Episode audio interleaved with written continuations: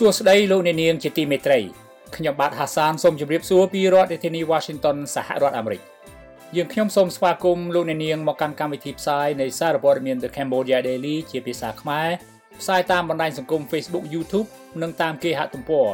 សម្រាប់យប់ថ្ងៃច័ន្ទ12កើតខែស្រាបឆ្នាំថោះបញ្ញស័កពុទ្ធសករាជ2567ត្រូវនឹងថ្ងៃទី28ខែសីហាគ្រិស្តសករាជ2023ជាបឋមសូមជូនមេតិការព័ត៌មានប្រចាំថ្ងៃស មា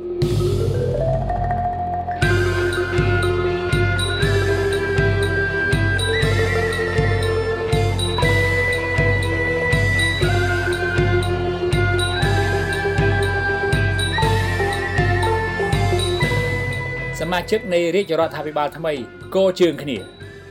វិបត្តិដីធ្លីក្នុងអាណត្តិទី7បញ្ហាក្នុងវិស័យកាត់ដេរក្នុងអាណត្តិរដ្ឋាភិបាលថ្មី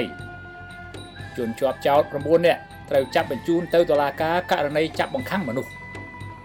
ការមន្ទិលសង្ស័យករណីធ្លាក់យន្តហោះមេតបស៊ីឈ្នួលរុស្ស៊ីជាបន្តទៅនេះសូមជូនព័ត៌មានពិស្ដាតំណាងរាជអតីតគណៈបកសង្គ្រោះជាតិលោកអ៊ុំសំអានអះអាងថាសមាជិករាជរដ្ឋាភិបាលថ្មីបើគិតទាំងទីប្រឹក្សានិងជំនួយការព្រមទាំងមន្ត្រីជាន់ខ្ពស់សរុបទាំងអស់មិនតិចជាង10000នាក់នោះទេ បន្ទាប់ពីរដ្ឋាភិបាលបានតែងតាំងសមាជិករួចហើយមានចំនួនជាង2000នាក់នោះសរសេរលើកណនី Facebook របស់ខ្លួនកាលពីថ្ងៃទី28ខែសីហាឆ្នាំ2023លោកអ៊ុំសំអានលើកឡើងថាប្រធានរដ្ឋសភាអនុប្រធានរដ្ឋសភា និងព្រឹទ្ធសភាអគ្គលេខាធិការដ្ឋានរដ្ឋសភា និងព្រឹទ្ធសភាឧបនាយករដ្ឋមន្ត្រីទេសរដ្ឋមន្ត្រីរដ្ឋមន្ត្រីនិងក្រសួងស្ថាប័នទាំង30ប្រកាសជានឹងត្រូវតែងតាំងទីប្រឹក្សានិងជំនួយការជាបន្តទៀតជាមិនខាន ដូច្នេះបើគិតសរុបទាំងអស់សមាជិករដ្ឋាភិបាលដែលនឹងត្រូវតែងតាំងតាមក្រោយទៀតច្បាស់ជាមិនតិចជាង8000នាក់ទេដូច្នេះបើបូកសរុបទាំងអស់សមាជិករដ្ឋាភិបាលថ្មីនេះនឹងមានចំនួនក្បែរ10000នាក់មន្ត្រីជាន់ខ្ពស់បកប្រឆាំងរូបនេះត្អូញត្អែថាគួរឲ្យអាណិតប្រជារាស្ត្រខ្មែរដែលខំបង់ពន្ធឲ្យរដ្ឋដើម្បីកសាងជាតិប៉ុន្តែលុយបង់ពន្ធទាំងនោះត្រូវគេបែងចែកមួយចំណែកធំដើម្បីចិញ្ចឹមមន្ត្រីជាន់ខ្ពស់ទីប្រឹក្សានិងជំនួយការដ៏ច្រើនលើសលប់ ដោយដែលគេបានឃើញស្រាប់នៅពេលនេះខណៈប្រសិទ្ធភាពការងារត្រូវគេមើលឃើញថាស្ថិតក្នុងភាពអវិជ្ជមានដោយរដ្ឋាភិបាលចាស់ដដែលទោះជាយ៉ាងនេះក្តីអតីតរដ្ឋមន្ត្រីក្រសួងព័ត៌មានលោកខៀវកញ្ញរិទ្ធបានលើកឡើងកាលពីពេលថ្មីៗនេះថាលោកបានឃើញអ្នកវិភាគមួយចំនួននាំគ្នារិះគន់ថាប្រទេសកម្ពុជាមានសមាជិករដ្ឋាភិបាលច្រើនលើសលប់ហើយពួកគេប្រៀបធៀបថាប្រទេសផ្សេង មានសមាជិករដ្ឋាភិបាលតិចជាងប្រទេសកម្ពុជា ខណៈប្រជាជនរបស់គេមានរាប់សិបលាននាក់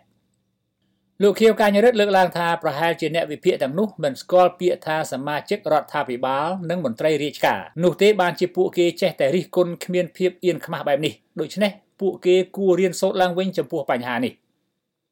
ទោះជាយ៉ាងណាក៏ដោយមន្ត្រីជាន់ខ្ពស់គណៈបកសង្គ្រោះជាតិលោកសួនសូរីដាលើកឡើងថាប្រទេសអូស្ត្រាលីមានប្រជាជន26លាននាក់ ប៉ុន្តែមន្ត្រីជាន់ខ្ពស់នៃរដ្ឋាភិបាលប្រទេសនេះមានចំនួនតិចជាងប្រទេសកម្ពុជាឆ្ងាយណាស់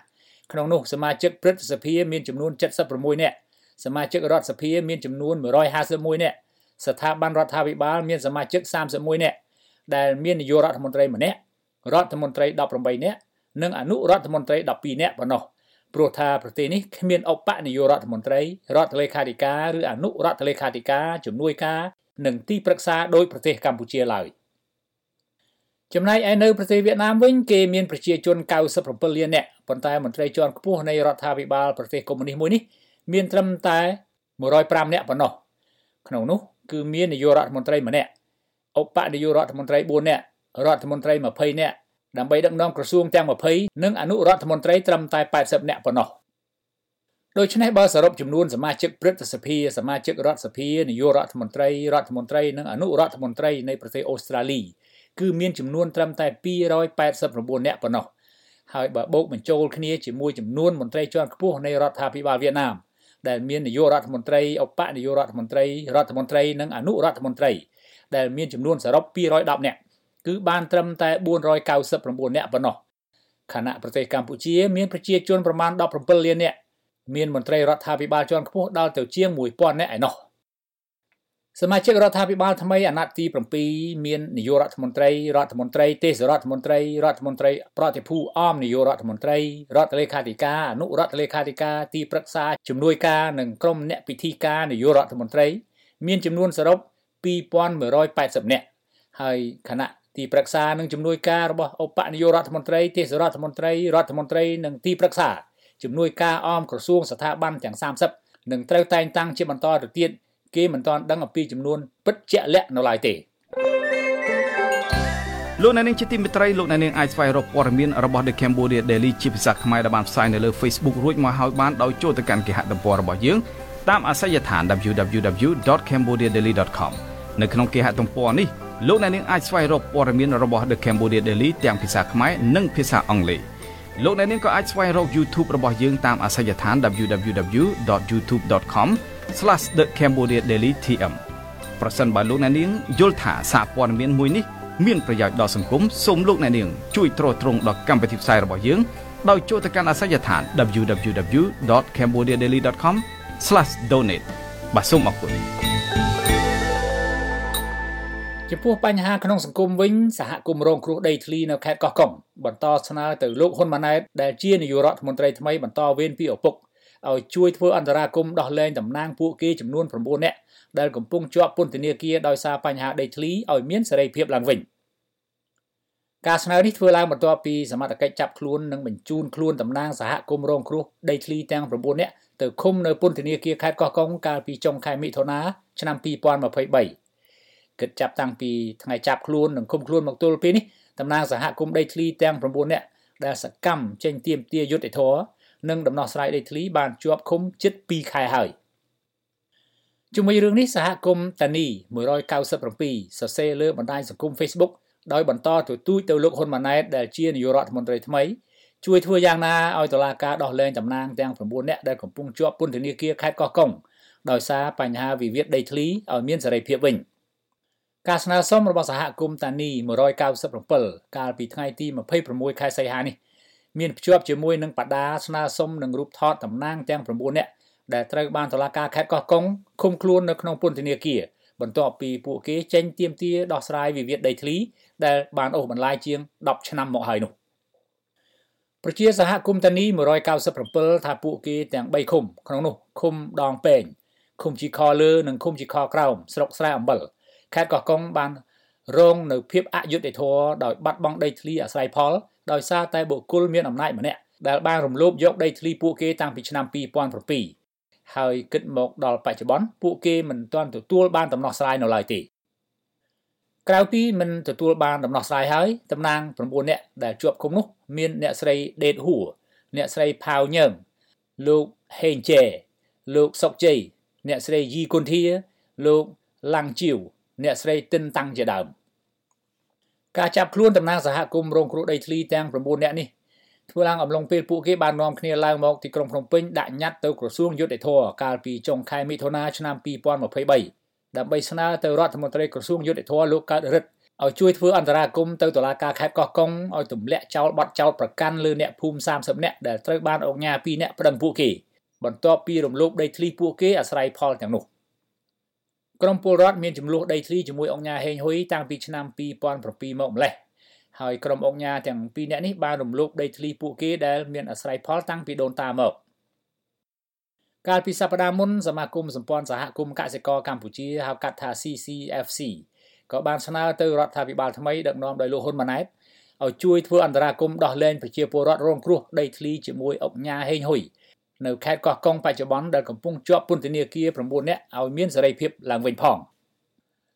មន្ត្រីជាន់ខ្ពស់ដែលធ្វើការលើវិស័យសិទ្ធិការងារជំរុញឲ្យរាជរដ្ឋាភិបាលថ្មីនៅប្រទេសកម្ពុជាតម្លើងប្រាក់ឈ្នួលអបបរមាដល់កម្មករនិយោជិតយ៉ាងហោចណាស់ឲ្យបាន371ដុល្លារក្នុងមួយខែនៅឆ្នាំ2024ដើម្បីធានាការរស់នៅសមរម្យនិងសេចក្តីថ្លៃថ្នូររបស់កម្មករនិយោជិតខ្មែរ មន្ត្រីជាន់ខ្ពស់ទទួលបន្ទុកគ្រប់គ្រងផ្នែកការងារនៃអង្គការសង្ត្រាល់លោកខុនថារ៉ូប្រាប់សារព័ត៌មាន The Cambodia Daily នៅថ្ងៃនេះថាដើម្បីឲ្យវិស័យសម្លៀកបំពាក់ដេស្បែកជើងនិងផលិតផលធ្វើដំណើរអាចធានាលើកកម្ពស់ជីវភាពរស់នៅសមរម្យសម្រាប់កម្មករនិយោជិតប្រទេសកម្ពុជាជាង1លាននាក់ដែលកំពុងបម្រើការងារក្នុងវិស័យនេះគឺទាមទារឲ្យរដ្ឋាភិបាល មានឆន្ទៈនយោបាយវែងឆ្ងាយក្នុងអាណត្តិដឹកនាំរបស់ខ្លួន ដោយធ្វើការកែតម្រង់ស៊ីជម្រៅលើវិស័យនេះជាបន្ទាន់លោកខុនថារ៉ូលើកឡើងថារដ្ឋាភិបាលគួរតែជំរុញថៅកែរោងចក្រនិងក្រុមហ៊ុនបញ្ជាទិញរួមទាំងធ្វើកំណែតម្រង់គោលនយោបាយអាទិភាពមួយចំនួនដូចជាកាត់បន្ថយតម្លៃធម្មពលកំណែតម្រង់ពន្ធដារការអនុគ្រោះពន្ធនាំចូលវត្ថុធាតុដើមពីក្រៅប្រទេសជំរុញការផលិតវត្ថុធាតុដើមនៅក្នុងស្រុកនិងធានាការនាំចេញទៅកាន់ទីផ្សារអឺរ៉ុបនិងសហរដ្ឋអាមេរិកជាដើម ទើបអាចធានាបាននៅប្រាក់ឈ្នួលសមរម្យសម្រាប់កម្មករនិយោជិតនៅប្រទេសកម្ពុជាយូរអង្វែងការអះអាងនេះធ្វើឡើងដើម្បីជំរុញឲ្យរាជរដ្ឋាភិបាលអាណត្តិថ្មីធ្វើកំណែតម្រង់លើវិស័យវាយនភ័ណ្ឌកាត់ដេរដើម្បីឲ្យកម្មករនិយោជិតទទួលបានប្រាក់ឈ្នួលសមរម្យនិងរស់នៅដោយភាពថ្លៃថ្នូរទៅថ្ងៃមុខកាលពីថ្ងៃទី21ខែសីហាឆ្នាំ2023សមាជិកក្រុមប្រឹក្សាជាតិប្រាក់ឈ្នួលអបបរមា និងតំណាងសហជីព បានបើកកិច្ចប្រជុំពិភាក្សាស្ដីអំពីការប្រមូលទិន្នន័យចំពោះលក្ខណៈវិនិច្ឆ័យដែលមានចំនួន7ដូចជាការចំណាយក្នុងការរស់នៅអត្រាអតិផរណា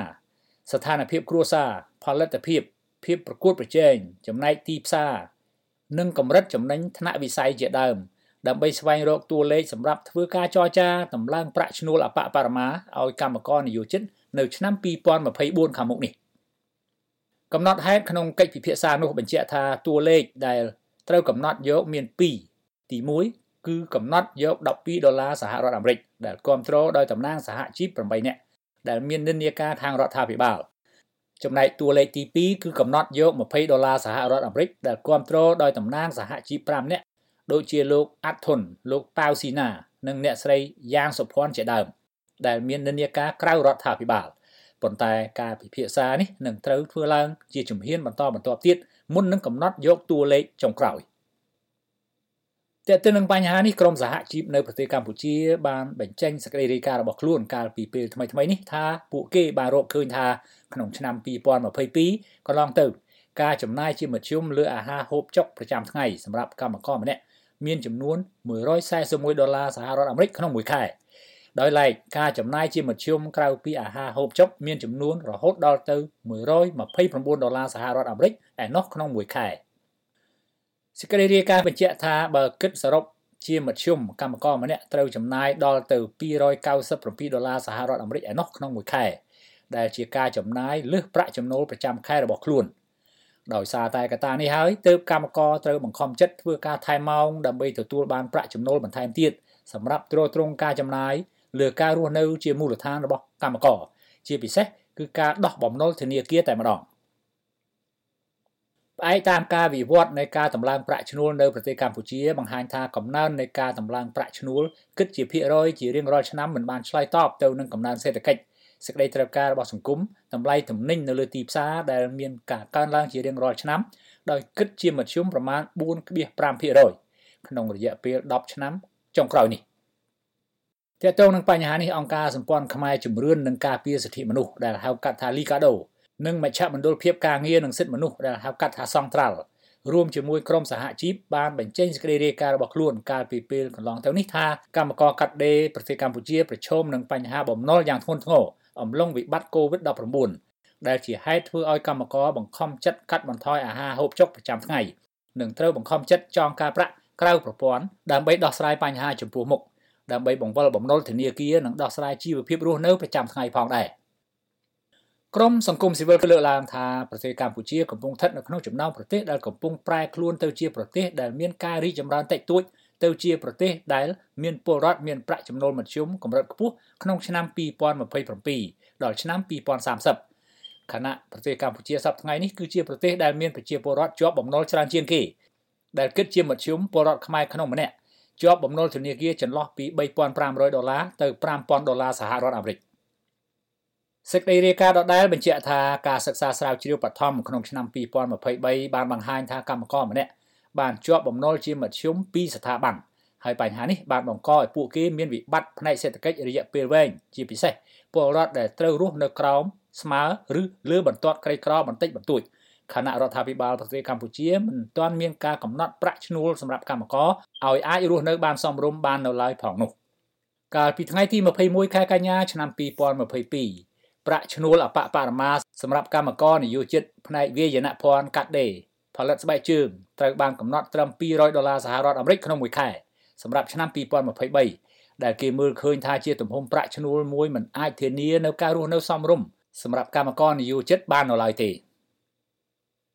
ភ្នាក់ងារអាវុធហាត់ខេត្តស្វាយរៀងអះអាងថាកម្លាំងសមត្ថកិច្ចចម្រុះបានចុះប្រតិបត្តិការដោយចាប់និងបញ្ជូនមនុស្សចំនួន9នាក់ទៅតុលាការខេត្តនេះពាក់ព័ន្ធនឹងករណីចាប់ឃុំឃាំងនិងបង្ខាំងមនុស្សក្រោយពីចុះធ្វើប្រតិបត្តិការបង្ក្រាបរយៈពេល3ថ្ងៃ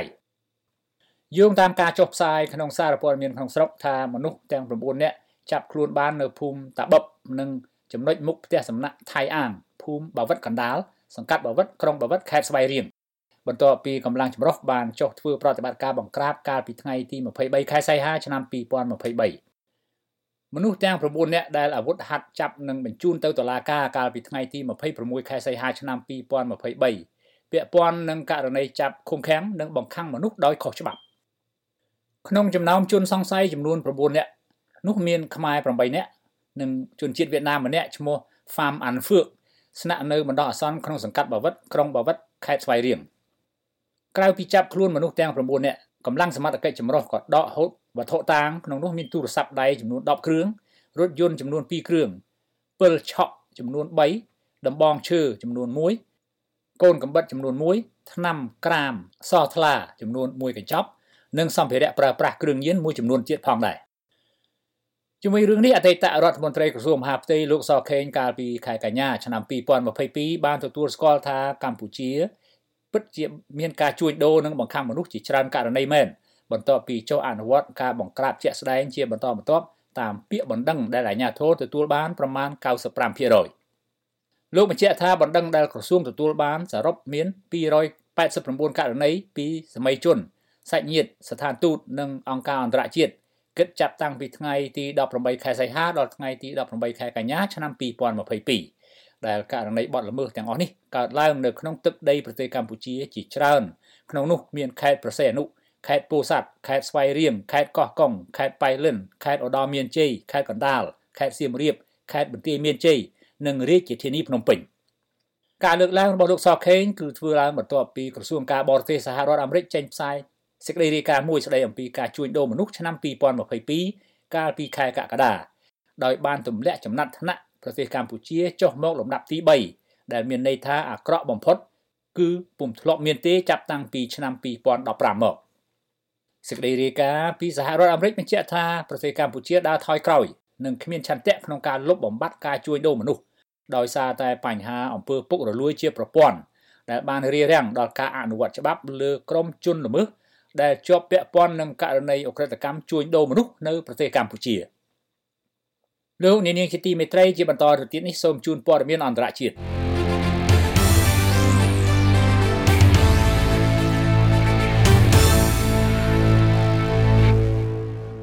ក្រុមស្រាវជ្រាវស៊ើបអង្កេតនៃប្រទេសរុស្ស៊ីដែលមានជំនាញរកមូលហេតុធ្លាក់យន្តហោះនិយាយថាការធ្វើតេស្ត gen បញ្ជាក់ថាមេទាហានស៊ីឈ្នួល Wagner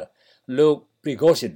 ពិតជាបានស្លាប់ក្នុងហេតុការណ៍ធ្លាក់យន្តហោះកាលពីថ្ងៃទី23ខែសីហា នៅតំបន់មួយក្បែរក្រុងមូស្គូ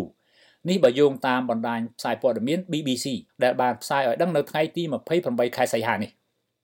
ក្រុមអ្នកស៊ើបអង្កេតបានឲ្យដឹងថាការធ្វើតេស្ត gen បានបញ្ជាក់ថាលោក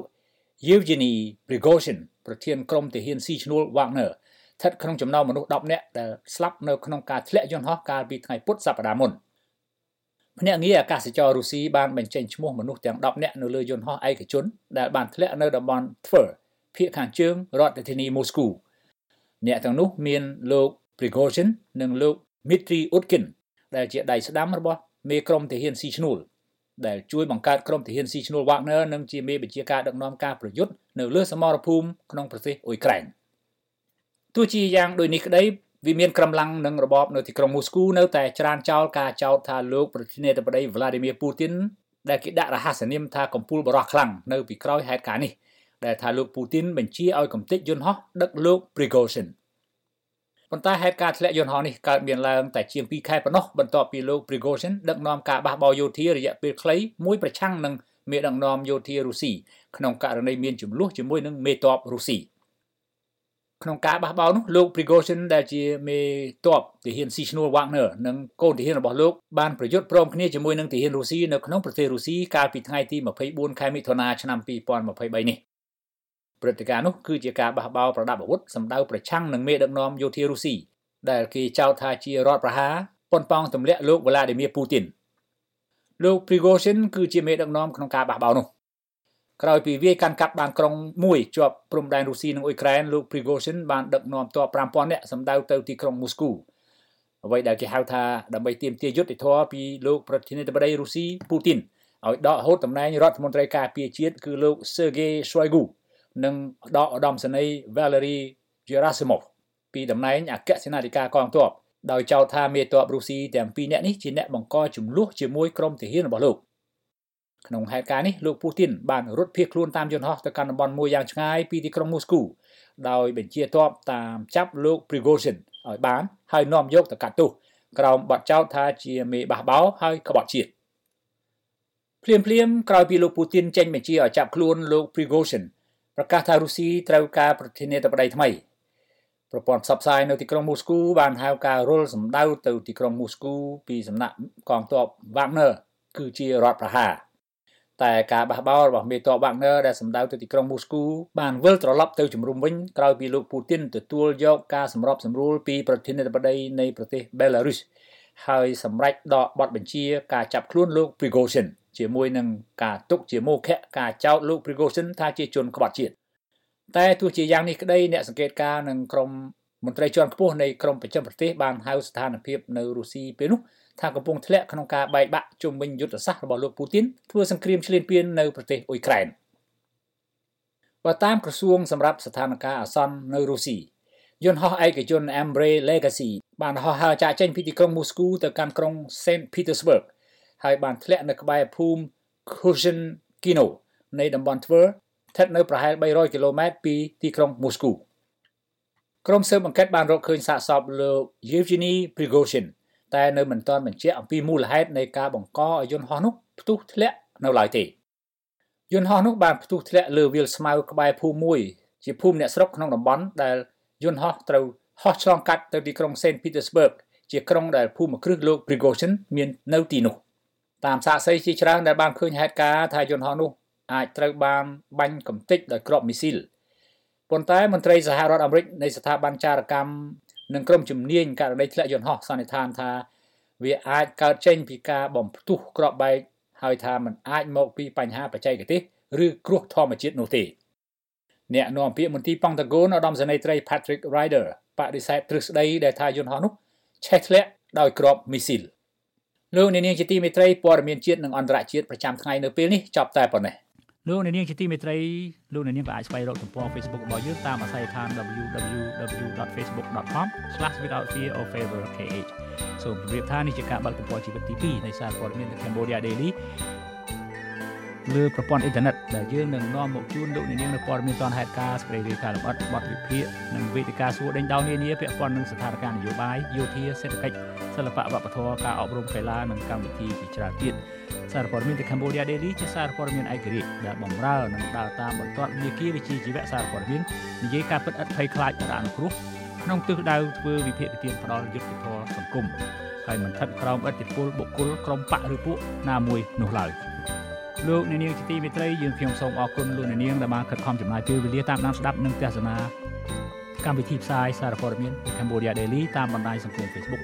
យើងនឹងវិលមកជួបលោកអ្នកនាងទៀតនៅថ្ងៃស្អែកប្រសិនបើលោកអ្នកនាងមានសំណួរឬយោបល់សូមសរសេរទៅកាន់កម្មវិធីផ្សាយរបស់យើងតាមអាស័យដ្ឋាន www.facebook.com/withoutfearorfavorkh សូមជូនពរលោកអ្នកនាងឲ្យបានប្រកបតែសេចក្តីសុខសេចក្តីចម្រើនគ្រប់ទិវារាត្រីសូមជម្រាបលា